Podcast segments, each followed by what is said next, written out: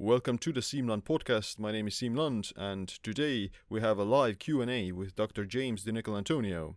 In this episode, we talk about minerals, electrolytes, and our new book, The Mineral Fix. You can get The Mineral Fix from Amazon. All right, James, uh, welcome back to the show. Thanks for having me, Siim yeah it's uh glad to talk with you again and yeah we should we definitely should do like a follow-up stream or a q&a about um, the minerals like people have been um, reading the book and uh, we got, got a lot of uh, positive feedback from that uh, but there's also like a lot of still like uh, some questions uh, left left in the air so we can just address address them in this short live stream today yeah let's do it Sounds good. And uh, I did take some questions from my Instagram as well uh, from people. And uh, yeah, we'll start with those. And afterwards, you can just start asking your questions in the chat. Uh, so the first question is going to be, um, you know, animal foods. What what are, what would be some animal foods high in magnesium? And uh, you can't eat salmon. So what would be like some alternatives to that? Okay, well, yeah, that's funny. That's mo- mostly animal foods that are high in magnesium are typically fish. Um, the problem is is that overfishing is really um, a tremendous damage to earth so essentially when you kill the fish um, you know you're taking away the phytoplankton which actually gives us 85% of our oxygen on earth. Most people kind of look at it as rainforests um, but it's really the health of our oceans. And so i'm starting to eat a lot less fish. I mean if you're going to eat a fish salmon probably is better than like eating tuna or you know because the bycatch you know when you go and eat fish and you're killing all the sharks and and you know turtles and all that stuff it's just so damaging.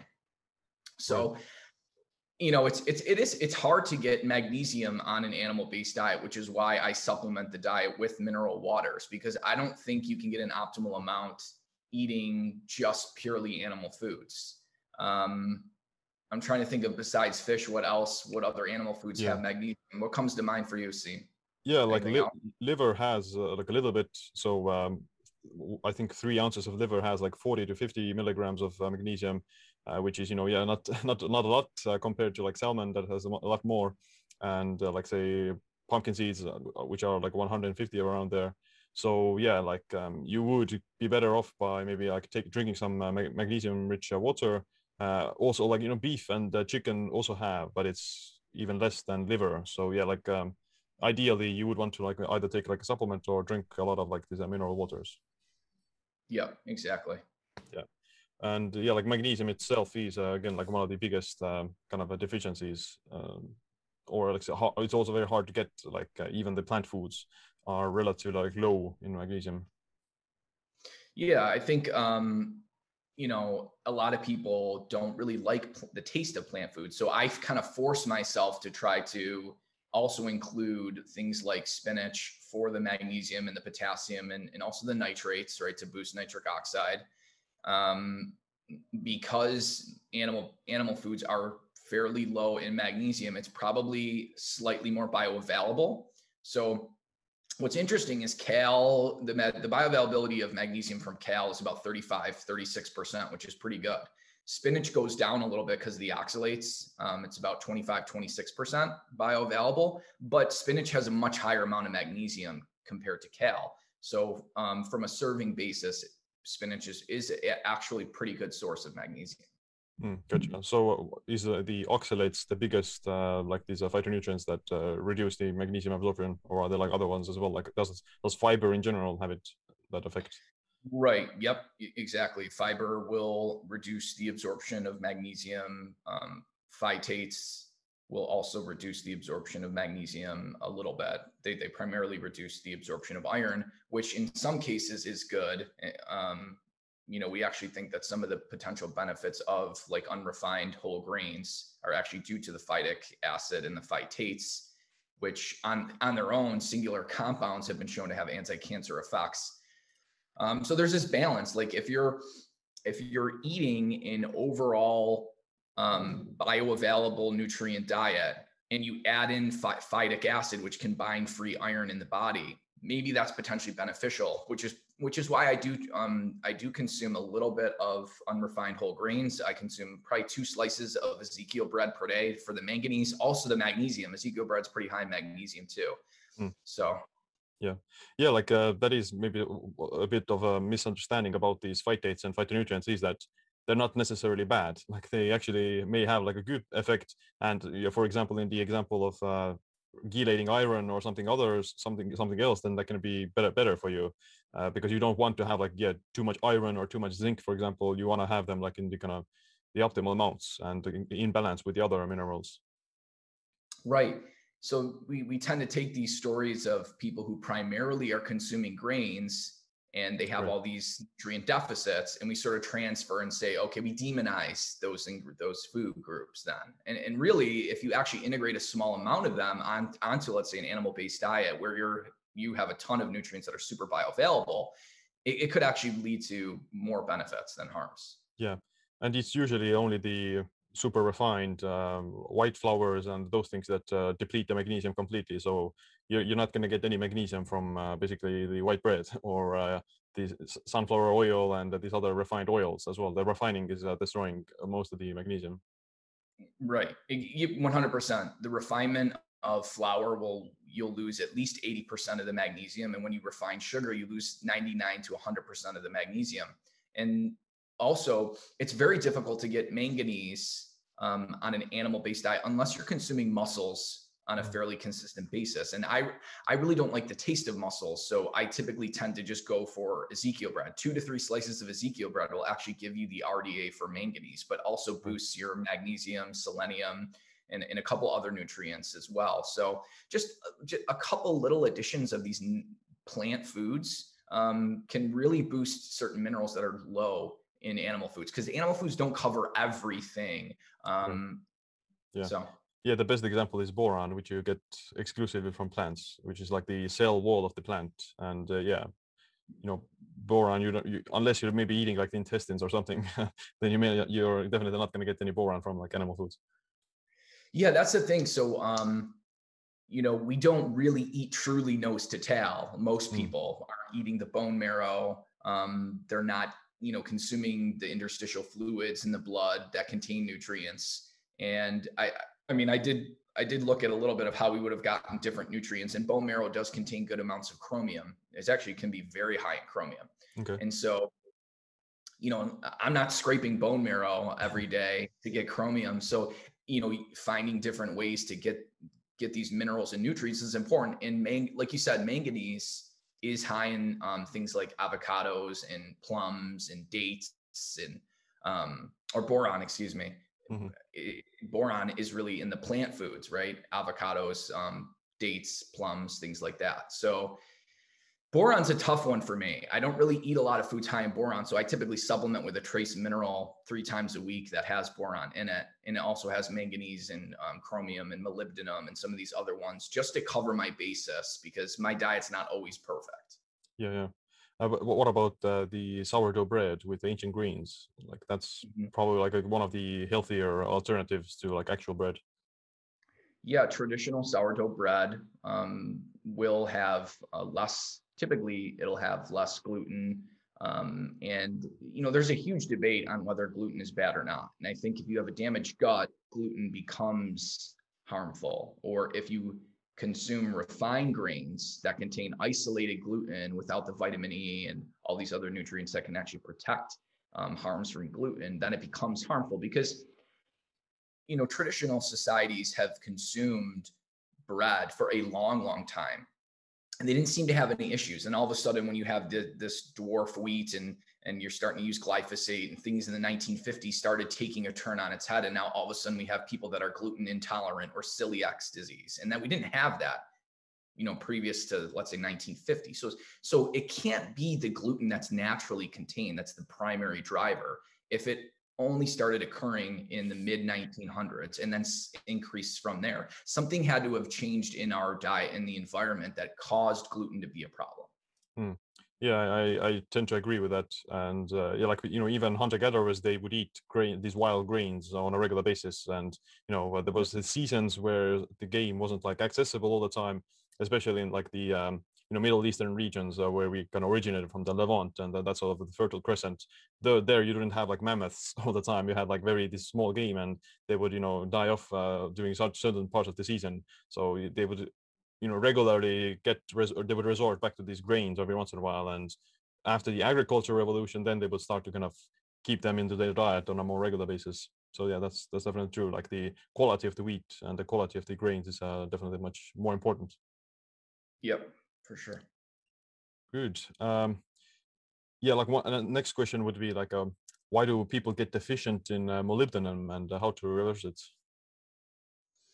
yeah no, uh, molybdenum is taxed when you consume nitrates uh, and that's in things like wines, and um, they also add those to pres- preservatives sometimes in meat and stuff like that. These nitrates, molybdenum helps us handle those types of things. And molybdenum is another, unless you're consuming liver, it's difficult to get, which is why they put it in a lot of those trace mineral supplements. Hmm. Yeah, yeah, I think yeah, the, the uh, liver is the best uh, source of molybdenum uh, for sure. So that will be the kind of most reliable way of um, you know preventing the, the, becoming deficient of it as well. Yep.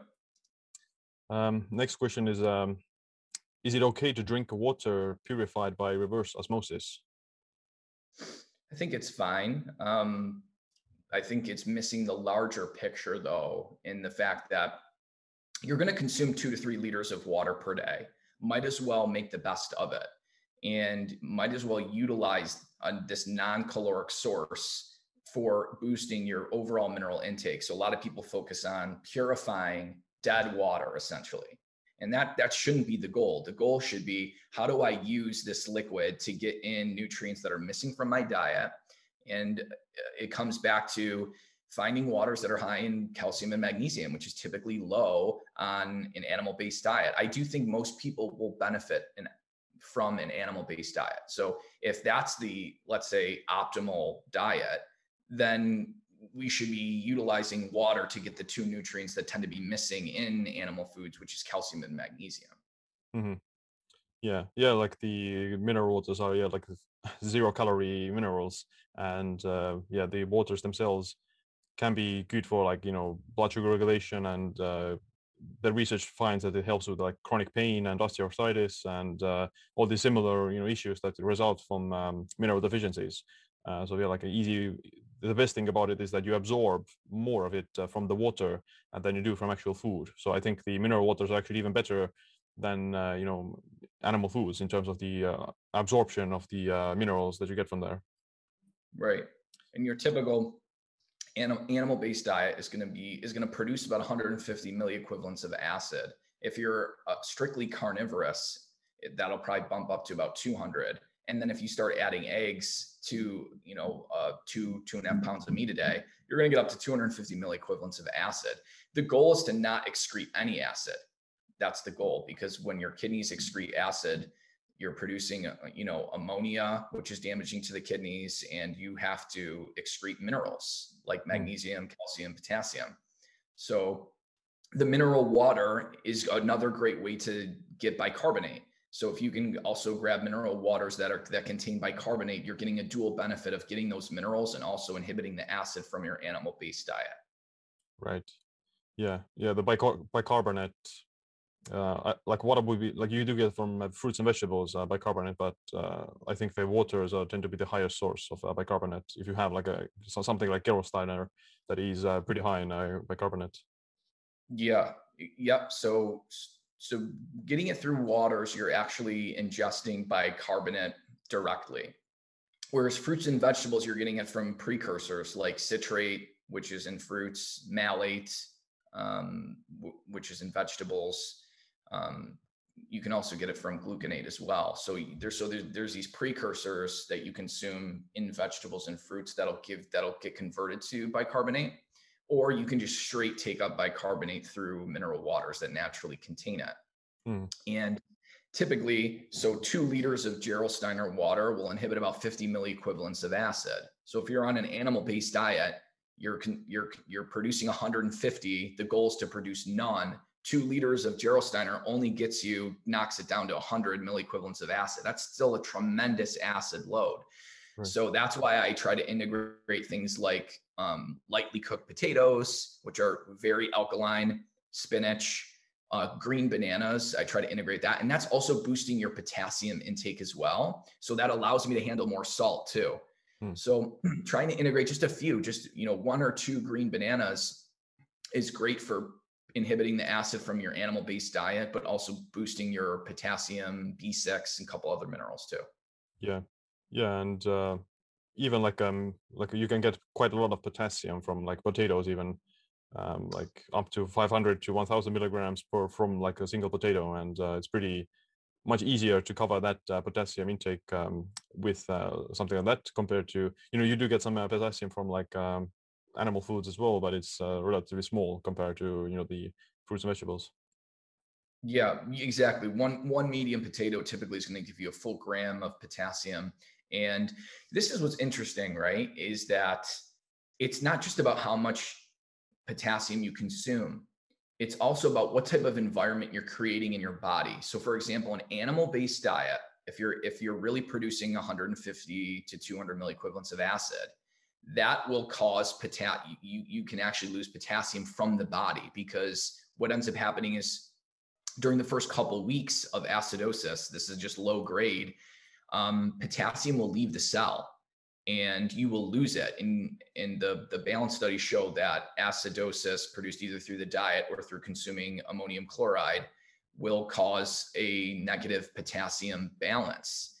And so if you're creating an acidic state in the body, it's not just like, okay, well, meat has a lot of potassium. Well, that's great. But if it's forcing the potassium out of the cell, then you're becoming intracellularly depleted in it. So hmm. there's this, there's, there's both a, does this diet produce a certain state in the body that's causing me to lose minerals? And then also, okay, is this bioavailable, you know, this diet bioavailable in the nutrient? Right. Yeah. Um, would like how does like salt uh, affect that the potassium balance because they do work uh, together so like would like a higher salt intake like i don't know make you preserve more of the potassium or, or something it's so it's there's this interesting balance between uh, salt and potassium. The primary thing we need to understand is that if you're just a little bit deficient in potassium, you start over retaining sodium. And so, really get potassium good, and then you can handle salt very well. As soon as you dip just a little bit below an adequate intake of potassium uh, or an adequate state of potassium in the body, sodium starts to become a problem. Um, so, and, and potassium is controlled primarily by two things, primarily by salt and magnesium. So magnesium controls potassium in the cell. If you're deficient in magnesium, that can lead to potassium deficiency. And then salt controls magnesium, which ultimately controls potassium as well. Because when you're deficient in salt, you pull, you start pulling magnesium from the bone, and that can lead to both magnesium and potassium deficiency. And calcium, you start pulling from the bone as well. So it's this balance. It's like you know, you need to get good amounts of salt, but if you're not getting good amounts of potassium, then you're not able to handle salt well. And that's kind of like what we cover in our book, right? Siim is like if you don't get enough magnesium, you become calcium overloaded. If you don't yeah. get enough, right, um, copper, you become iron overloaded. So like it's a really interesting story about the whole mineral balance too. Yeah, yeah, exactly. Yeah, the uh, that is how the m- most of the minerals tend to work. Yeah, and uh, some too much of something can uh, be like problematic in absorbing the other mineral or uh, yeah like the other make one makes excrete the other one etc so it, it can uh, be like a lot of times can be like overwhelming for a lot of people to know like okay what do I actually need to do? But uh, like let's say in in a whole foods context uh, a lot of the times just uh, eating these whole foods that have these minerals kind of maintains this delicate balance at least within a optimal range. And it only goes out of balance if you are let's say suffering from some sort of chronic disease or you're having uh, like a supplement that is pushing the kind of intake of one mineral out of out of the range and something like that. So like these unnatural situations uh, where the problems tend to come from. And a lot of the time you just need to if you're healthy and you are you know at a you know reasonable intake of whole foods then um, you can just uh, yeah stick to these these foods that have like a particular mineral and uh, stay stay in the optimal range. Right. And and people can sort of pick and choose how they want to do this. We laid out in the book, you know, the highest food sources of all these minerals. So it's sort of like, you know, however you want to skin the cat, you know, is how you can do this. But through through foods is, always best if you can, because taking high doses of supplements just once or twice can overload the system. It's always better to consume lower doses of minerals more frequently. You just get better bioavailability, less side effects. Yeah. Uh, on that note, like, uh, would you ever recommend taking like a potassium supplement? So I will sometimes include potassium citrate um, if I don't consume enough plant foods and I want to boost my potassium intake as well as my um, formation of bicarbonate. I'll maybe consume three grams of potassium citrate at most twice a day. Um, and I'll also add sodium citrate as well um, if I don't get enough plant foods for the day to mm. offset the acid. Right. Um, yeah. You yeah, like ideally you would get the potassium from whole foods, but yeah, like it's quite difficult uh, for people you know who are used to maybe eating like processed foods or something, and they don't get access to like uh, too many too, too many fruits and vegetables. Uh, yeah. But how, how much? One one question was also that how much potassium could you handle in like one sitting? Yep. The most I'll, I'll ever do is one gram of potassium, which comes from three grams of potassium citrate. When you start going above consuming one gram of potassium in a single sitting, that's where you can get into problems. Mm. And it depends on kidney function too. If you have poor kidney function, then you got to be really careful with how much potassium you ingest from a, especially from a supplement. Yeah. Uh, but like from whole foods, uh, if you're eating like a ton of like bananas or something, or a ton of potatoes, uh, what would be like the upper thresholds uh, for potassium? From from, I mean, the studies show that if you're a healthy person, even eating up to 20 grams of potassium through the diet doesn't seem to be an issue. Yeah, yeah, like even the hunter, you know, hunter gatherers, they at least the studies show that they eat eat around like uh, 10 grams or something, and uh, yeah, like it will be like have to be consuming yeah like several several uh, several times above the RDA to have like some sort of a negative effect, I think, and it's kind of relatively safe for most people. Right. All right. Uh, about the uh, the uh, reverse osmosis, or so is it like how, how would you like remineralize the uh, water after it's gone through the reverse osmosis? Some people will add uh, mineral drops. There's different companies that have these uh, trace minerals in a liquid form and you, they'll tell you you can add like two drops to eight ounces of water. Some people do that.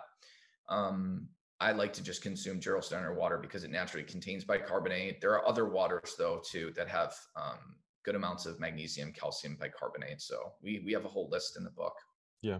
Yeah i mean and it's not like nothing wrong about uh, drinking just this purified water uh, as long as you're you know still uh, compensating for it afterwards by either like eating more of certain minerals or like adding salt into your uh, other waters or something. So you don't have to drink like the salty water if you don't like it. Uh, you can still right. stay healthy and still get your uh, vitamins and minerals but it's just that if you're only drinking this uh, purified water then you may run run into some issues because of like excreting those minerals. And if you don't have like a good diet as well then you're eventually going to lead you're going to find yourself in a, like this negative loss of these certain minerals. Yeah, I agree. Um, right. Uh, what would be some what would be some of the um, most likely needed uh, minerals that you need to kind of supplement to achieve an optimal intake that you you know it's very hard to get from a food most most people will probably are lacking in boron manganese magnesium calcium um, depending on their diet, potassium as well, and, and copper too is difficult unless you're consuming liver. So you can do okay. How I typically build the diet, if you build your diet this way, you're going to be able to cover most of your minerals. You start with 12 ounces of, of pastured red meat. That covers your B12, zinc, iron, and, and protein for most people. And then you start adding organs to that. Um, liver, especially half ounce of liver per day, you're going to cover folate, vitamin A, and copper. And then um, either mussels for, ma- for manganese or unrefined whole grains for, for manganese or a supplement. And then the waters, magnesium and calcium will be supplemented through the water. Uh, and then certain plant foods like uh, either bananas, potatoes, spinach will help you with the potassium and also help you inhibit the acid load of the of the animal-based diet. Mm. And that's yeah. going to get you pretty close to almost everything. I mean, you're not you're still going to be lacking boron unless you're consuming avocados and dates and, and raisins. But a lot of people don't want to consume the sugar from the dates and the raisins, which is um, why I do take a trace mineral supplement three times, typically three times a week, maybe twice a week, because it has the boron. Hmm. Yeah, yeah, that's a good oh, good uh, kind of basis. I do agree. And um, like for boron, you could also eat like a few of these uh, beans and legumes or these dried prunes that tend to be like lower in sugar than uh, dates. So that Mm-hmm. would be a good uh, source for that. And like one one thing that I would add into the list is uh, chromium. So uh, you know, chromium we get pr- primarily from you know uh, mussels and oysters and the seafood, as well as like broccoli or oatmeal a little bit. But uh, yeah, like most people rarely eat mussels, and like you said, and you you don't really like the taste either. So you know, uh, I, that for chromium, it's good to maybe like take a supplement if you have like this uh, insulin resistance or diabetes, because uh, you already at a higher demand for chromium, and uh, taking a supplement can help with that. So uh, like Yeah. whenever, like what I do is like whenever I have like a high carb meal or something, then I may take like a chromium supplement as well uh, to kind of help help with the kind of insulin production and the blood sugar regulation.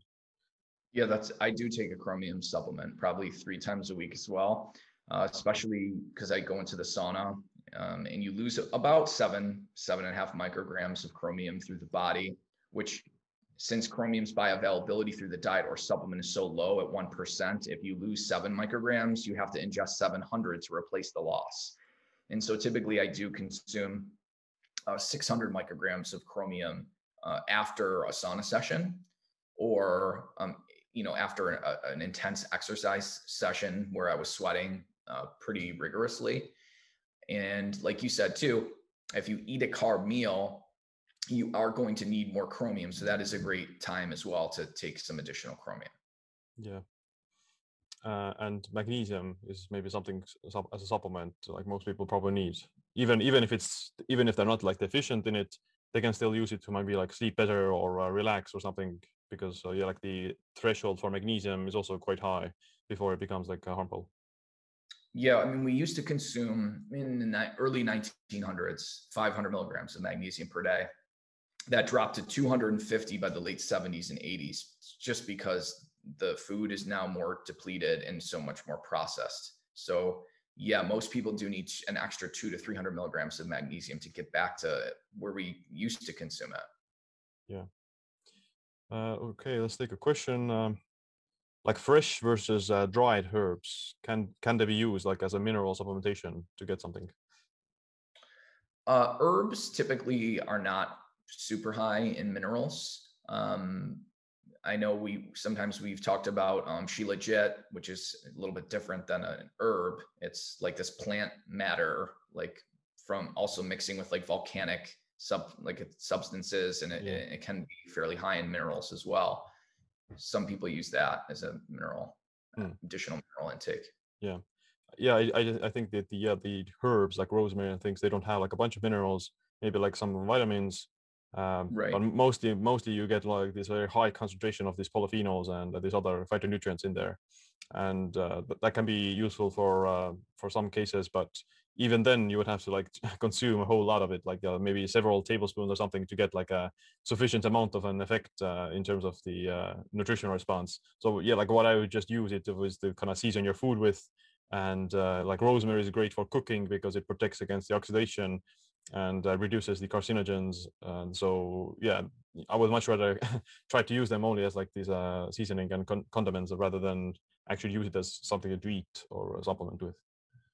Right. And, and there's this, what's not talked about a lot too is the difference between um, fresh produce and fresh meat compared to, you know, the typical meat that you consume that's been sitting in the supermarket for, well, it's, it's hung for at least two weeks. And then, you know, by the time you eat it, it's maybe been three weeks since the animal's actually killed. Hmm. Um, you know, typically uh, living naturally, you would have always consumed some fresh meat which would have been much higher in vitamin C. Um, you would have you would have hunted the animal and stressed the animal to produce more vitamin C. Hmm. Um, and you do lose some nutrients um, when you're not consuming fresh. So if you can kind of consume as fresh as possible, that does make a little bit of a difference too. Yeah, that's super interesting that you mentioned that the uh, you get vitamin C if you hunt the animal basically because the animal starts to produce the vitamin C. So that makes also sense that you know even even ancestral ancestrally the hunter gatherers would get like a higher amounts of vitamin C from the kind of fresh kill, and the fresh animal would also have like the blood still in there, so they would get some additional minerals from the blood as well. so yeah, that is that is a pretty interesting uh, kind of idea. Yeah, there's never been like a, a, that I know of a test comparing if you've hunted an animal, persistent hunt an animal for like let's say an hour or two and mm-hmm. stress mm-hmm. it out, which you know there are studies showing that if you exercise an animal, they produce about three times more vitamin C, and if an, an animal is stressed or sick, they can produce up to ten times more vitamin C. Um, there's never been like a direct comparison of like how much vitamin C is like in in the liver or in organs or in the blood in an animal that has been stressed and hunted versus like you know meat that's been hung for two weeks and then set to the shelf for another week. Mm. Yeah, but but do you lose like a substantial amount if you have like a dried or this aged kind of a meat, even if it's like let's say even if it's like frozen, you freeze the meat for like a few months or something, uh, half a year at maximum, like how how much of a difference would it be versus you know fresh uh, kill?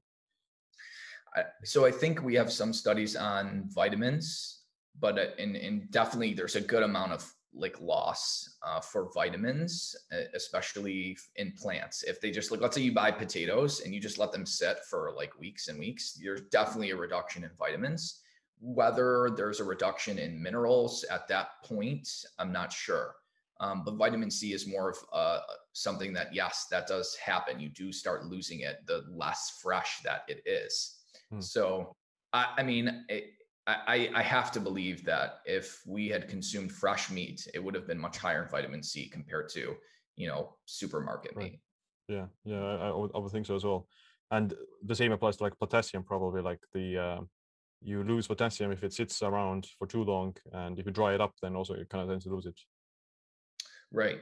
And the and the other thing too is when when animals die, right? Um, the you start breaking down and releasing the free iron, and the free iron starts oxidizing the proteins and the fats in the meat. And then when you freeze meat, you do start oxidizing it as well. So it is important to sort of offset the oxidation. So I do try to consume some type of um, whether it's uh, plant powders or polyphenols or herbs or spices or vinegars alongside cooked animal foods. Yeah, it's almost almost yeah like from a physiological perspective or this mineral balance perspective, uh, it does kind of make sense to kind of uh, couple these uh, animal foods with some plants uh, because of the mm-hmm. reasons that we talked already, like the acidity, the uh, iron overloads, the uh, the carcinogens, all those things. So kind of com- complements them, complements each other quite nicely, I think. Yeah. All right. Another question is: uh, Do you think that uh, vitamin D at doses like 5,000 IU's could uh, deplete copper? Uh, it could. It, it could potentially uh, deplete copper from a com- competition with vitamin A, and vitamin A is needed to move copper around the body. So that that's how I can see it potentially uh, in, in reducing copper is through the reduction in your body's ability to transport it just like not getting enough copper can lead to iron deficiency because copper is needed to move iron around the body. So vitamin D uh, not only will compete with the absorption of vitamin A, but will typically increases your need for numerous vitamins and minerals because it activates so many genes that start producing proteins that require these nutrients to hmm. work. So then the minerals start going to these additional proteins that you've created and now they were pulled from from a different spot. So so now it's sort of increased your need for those nutrients. So that's why I, I don't like just taking high doses of vitamin D unless I have vitamin K, magnesium, calcium, all these other nutrients optimized as well. Yeah. Yeah, that's uh, good good to know. Uh, usually, the biggest thing that uh, tends to deplete copper is a zinc. So too much zinc uh, from like a muscle meat or oysters or something. Unless you're eating liver with that or these organ meats next to that, then you may right. Uh, promote this uh, copper depletion. Right. Yep. Uh, another question is: Any idea why cream of tartar could cause heart palpitations on a carnivore diet? I wonder if it's just like a food intolerance for that person Right. I'm not sure if there's anything actually in there that would that you know would link to that. I think I think usually people take the cream of tartar for like potassium, so maybe it has to do with something that. Hmm. Yeah, I don't know. Yeah, well, depends on what, why you're taking it as well. Like, uh, do you need to take it, and uh, do you feel better without it? So. Right. And I think there are also like healthier alternatives than uh, than cream of tartar, like the ones that I mentioned already. and right. like the same with like you know uh, baking soda. Like you could get you could try to get uh, sodium from baking soda, but you know it's a kind of harmful to you in general. Yeah, too much um, uh, baking soda all at once can inhibit the, the acid in the stomach and reduce that. Well, that this is another thing we didn't really touch on as well is that if it's not just about how much nutrients you consume, it's about what you absorb. And your production of acid over time goes down. And on a low salt diet, you do produce less acid. So it's all about maintaining a good amount of acid in the stomach so you can digest the food and absorb the minerals and nutrients that that are needed. Hmm, yeah, definitely. Uh, so in that sense, uh, sometimes I've having becoming too alkaline is also like not good because of the same reason. Like you lower the stomach acidity and uh, like reduce the absorption of nutrients and uh, things like that. Yeah, taking too much bicarbonates, it doesn't really happen with waters, but as a supplement, it can be an issue, which is why if I am supplementing in addition to my bicarbonate water, I, I pick citrate. I pick sodium and potassium citrate because that won't affect the pH of the stomach. And I can dose myself with um, fairly large doses of citrate without messing up my stomach acid. Hmm. Uh, next question is um, what are, what is your take on the calcium phosphate ratio for suppressing parathyroid hormone? Mm. Yeah, well, you don't want to. Most people are getting too too much calcium and phosphate because they're consuming foods that are fortified in both, which is a problem. So we get plenty typically phosphate on an animal based diet. It's the calcium that's typically lacking. And so most people's calcium phosphate is like this, and, and they need to they need to boost the calcium and, and they can keep the phosphate the same. And uh, and at that same token, their magnesium is low as mm. well. So I think um, dropping the processed meats is going to really help because they will have inorganic phosphates as preservatives in there. And so eating more fresh meat is going to help your calcium to phosphorus ratio just by switching over to healthy natural meat. Yeah, and I also think that you you you can uh, increase the calcium from um, you know like things like uh, you know sardine bones uh, or uh, even like you know the bone broth bones all those uh, tendons and ligaments they have more calcium and less of the um, phosphate. So yeah you get phosphate or phosphorus mostly from you know muscle meat again. So if you're eating let's say too much uh, muscle meat then that can be a problem. And uh, likewise magnesium magnesium like the phosphorus reduces magnesium absorption as well. So kind of uh, up your magnesium intake a little bit maybe as well mm-hmm. uh, do you support the food sensitivities testing and is it worth it? I've never personally um, tried it so i can't really speak to it on like a real world basis. Um, if it worked for you great Eh, you know because i think there's are like some some people do have food intolerances like no no question about it and you know obviously peanuts are, are a big one. But what's interesting is like um, you can develop these nut allergies over time like if you overconsume them some of them like particularly walnuts um, you can develop like these aller these food intolerances so i think you just need to kind of like if if you eat a food and you don't feel good, that's your it's telling your body something, and maybe you should not keep eating it. Yeah, yeah. A lot of times, uh, these tests may be inaccurate because of like you may also like register that you are allergic to a particular food because of eating it too often. Like if you eat a lot of eggs, then uh, the test may tell you that you're allergic to eggs, but you feel fine and you don't have any symptoms. So, uh, you know that that's kind of something to keep in mind that these tests may not be accurate. And even if you do you know come you know, the res- results tell you that you're allergic to something but you don't have like any symptoms then um, you know arguably you don't really need to remove it or uh, something you just have to kind of pay more attention and see how you respond exactly um, if i take magnesium uh, do i need to eat it with fat for it to absorb that's this is so funny because i was honestly just about to cover cover this topic um, so fat can bind magnesium and reduce its absorption.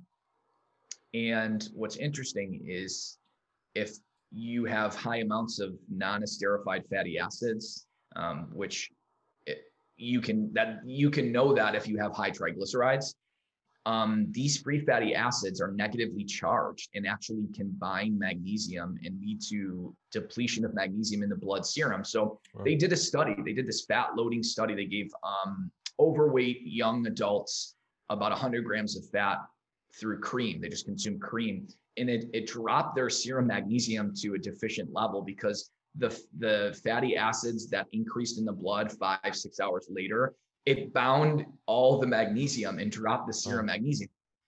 And, and this happens after a heart attack too. You have this tremendous release of um, non-esterified free fatty acids after a heart attack or any stressful situation can lead to an increase in these free fatty acids because noradrenaline will cause lipolysis and push out all these free fatty acids. So prolonged fasting, for example, can mm. do this as well. Um, two days of fasting, you have so much lipolysis and all these free fatty acids in the blood it'll actually the negatively charged free fatty acids will bind the magnesium and deplete it in the blood. Um, so you do what the, the point is is you have to be careful to not consume a lot of fat bombs because that can potentially lead to elevations in free fatty acids and bind your serum magnesium. Mm, wow, that's super interesting, and uh, I didn't know that. Uh, so yeah. yeah. too much fat basically is gonna re- reduce the absorption of the magnesium basically and uh, make you excrete it. So if you do take a magnesium supplement, then maybe like taking it while fasting, uh, or in a, like in a fasted state, or with uh, like a low fat meal would be better. Yeah, I think I mean the study was a pretty tremendous amount of fat, right? 100 grams of fat is a lot, so I don't want to say like um, you know consuming 20 grams of fat would lead to the same thing. The the the goal is to not significantly boost the the free fatty acid level in the blood. Now, whether that would happen, that same drop in magnesium in a non-obese person, like on a like mm. in a, on a yeah. you know who's on a ketogenic diet for weeks, maybe not. Maybe there isn't that large increase in free fatty acids and binding of magnesium because this wasn't an overweight population right. with 100 grams of fat. So I think we do need more tests on would a high fat ketogenic diet in someone who is doing it the right way, if they consume a, a large fat bomb, would that drop serum magnesium? I don't know. Hmm. Yeah. Yeah, because uh, if you are, let's say, metabolically healthy and uh, you're burning fat as in, in ketosis, then uh, your triglycerides tend to be low uh, because you're burning them off for energy. Whereas if you're diabetic or insulin resistant, then your triglycerides stay high because your body isn't burning the, them for energy. So yeah, there may be some difference there. But in any case, like if you want to be safe, then yeah, just uh, have it with a, like a lighter meal uh, or like on an empty stomach. Yeah, I mean, right. And and then and the key here is that if you have high triglycerides, that's a big indication that you're binding up a lot of your serum magnesium. Hmm. So it's a cause and effect, uh, same root root cause effect, or the vicious vicious cycle. yep. Well, that's that's really interesting. Um, next question is um, can can mineral imbalances and deficiencies impede the liver's function to get rid of toxins? Absolutely every single function in the body is dependent on minerals in one form or another. So uh, I know I always say this to you, but magnesium is required for the synthesis of protein, DNA, and ATP, and not a single function in the body will work without that, including detoxification, phase one, phase two enzymes.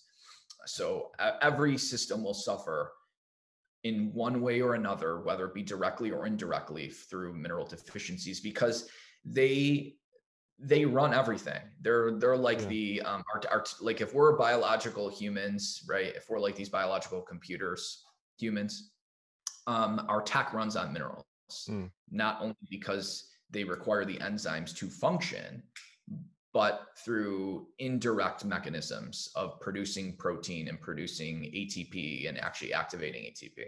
Yeah. Yeah, that's that's that's very true. And uh, all these uh, antioxidant defense systems like glutathione, uh, they need minerals. You need like sulfur and uh, magnesium for that. So uh, yeah, you do need basically. And maybe the biggest ones for detoxification tend to be the uh, molybdenum, as well as like selenium, sulfur, those things that govern these antioxidant defenses as well. Yeah. Yep. True. Dun, dun. Uh, do you drink your mineral water from uh, plastic plastic bottles? If not, how? No, I use a glass bottle. Yeah, so generally yeah. better option for sure. Yeah. Is uh, is ButcherBox a source of good meat?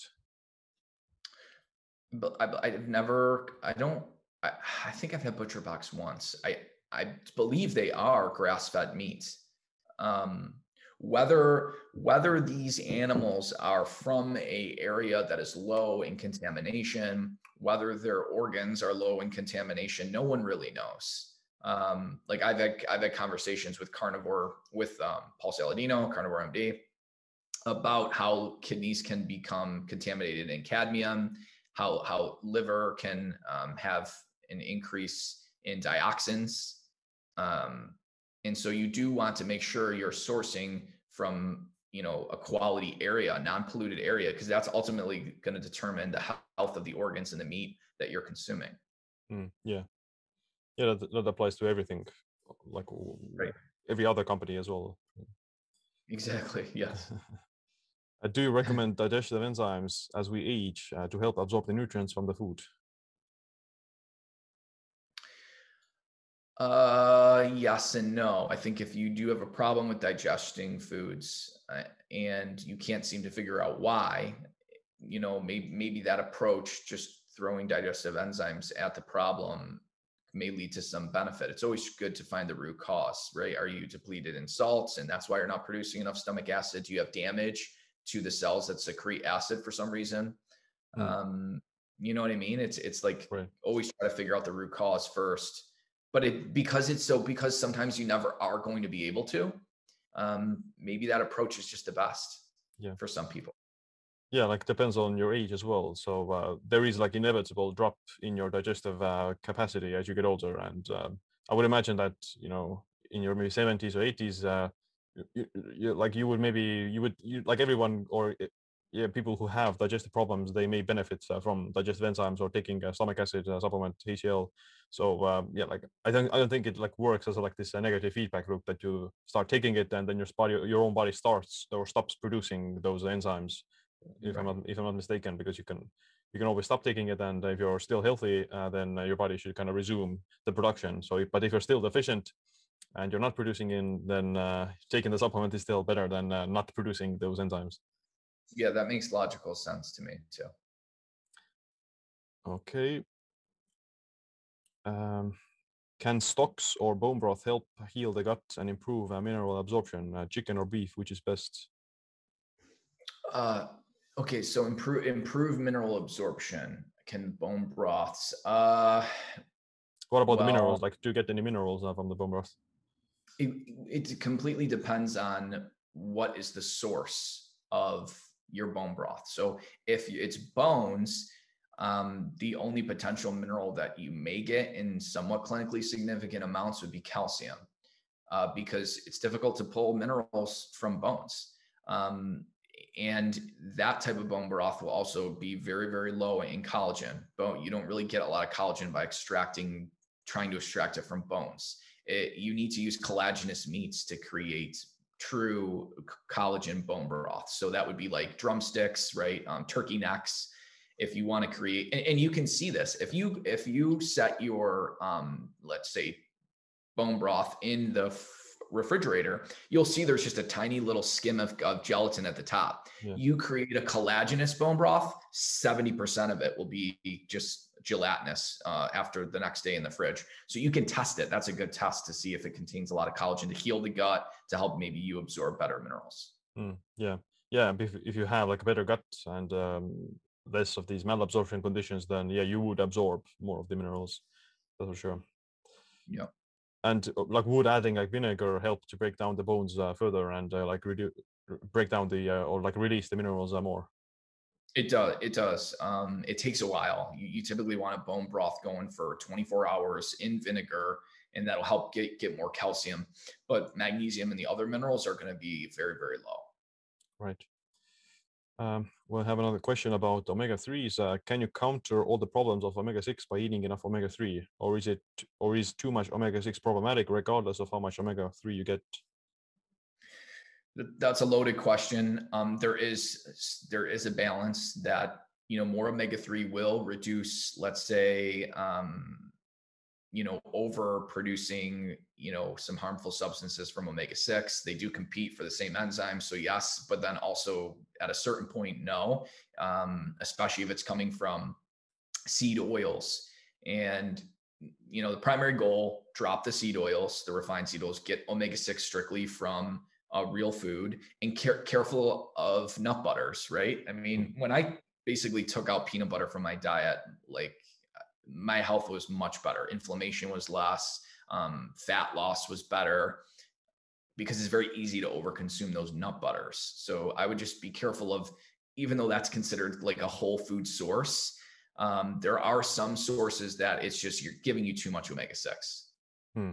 Yeah, yeah, like just just avoid the high omega six foods or like the the most biggest ones like the vegetable oils and seeds. And if you do get like small amounts of omega six from like nuts or uh, even like eggs or uh, like some meat have like omega six, then that's not really a, a, huge concern as long as you're eating some omega threes as well.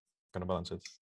Yeah, I mean, if you look at um, the fat composition, the omega six fat composition of wild animals, it's much higher in omega six than even hmm. grass fed because real vegetation is high in omega 6.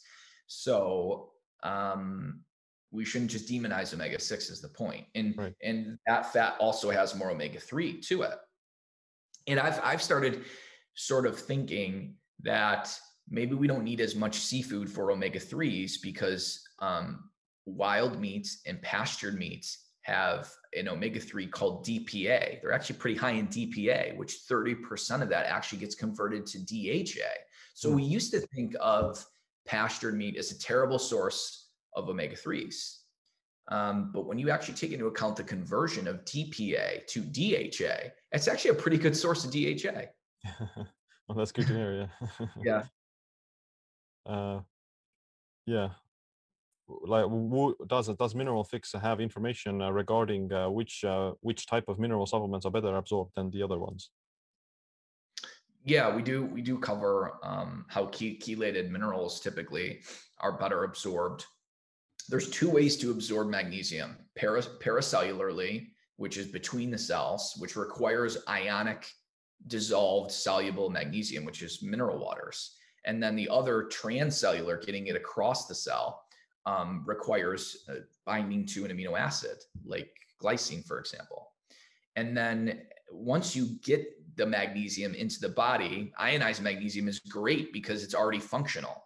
With a chelated magnesium, you have to dissociate that from uh, from solution in solution to get it to an ionic form uh, for it to actually work. So I think uh, com- combining both an ionic form of magnesium plus a chelated, if you're really deficient, is probably the best way to go because you're hitting both ways of absorption. Hmm. Yeah. And the book does uh, cover in all the chapters about usually uh, like what is the best uh, supplement form for this particular mineral and uh, yeah like what of what are the other things that you need to keep in mind when you are supplementing because yeah like i said taking a supplement can be problematic because of boosting uh, the amount of one particular mineral and kind of leading to an imbalance and causing some other downstream issues. So yeah. All right, let's start picking the last question. Do you think consuming salmon roe will be worth it compared to a fish like sardines or anchovies? So, so okay. Um, well, it depends what you're you're looking for. So salmon roe is going to have the um, astaxanthin, and it's going to have more of what's called a, a, brain bioavailable DHA. So the particular form of DHA is bound to lysophosphatidylcholine in the salmon egg, which there's a direct transporter that can give it access to the brain. So it's if you're looking for brain bioavailable DHA, then you, you can't replace salmon roe with, let's say, sardines. It's just hmm. not how it works. Yeah. So I guess it just depends on what you're looking for. Yeah. You know, ideally, if you can have, then you can eat both. Uh, but the sardines have like the calcium that you get from the bones, and uh, like anchovies could also have that. So yeah, maybe like head to head, the uh, brain boosting benefits you get more from the salmon roe, but you get you do get like the some DHA and omega threes from the sardines as well, but you get the calcium as well. So maybe you know uh, head to head the sardines will be better, but if you were to you know directly optimize the brain function, then the salmon roe is better. Yeah, and I mean plus salmon roe is so expensive. Right. Um, it's it's uh, it's a conundrum. Yeah. Right. Well, uh, yeah, it was uh, great. It was great talking with you, and uh, thanks for coming to the live stream. Uh, you can everyone can just check out the, the mineral fix uh, from Amazon. and yeah, it's uh, still I think uh, one of the kind of best books about the minerals uh, out there. Yeah, I think um, I'm I'm really happy with how the book turned out, and it's really there really isn't a book out there like it in regards to covering 22 minerals and how in depth we did. So I think that once people actually finish the book, it's it's a great resource to continue. You can keep going back to it and learning just these great golden nuggets of information. Hmm, yeah. Well, yeah, like I said, thanks for coming to the show, and uh, yeah, let's uh, let's uh, see each other around. All right, sounds good, Siim. Take care.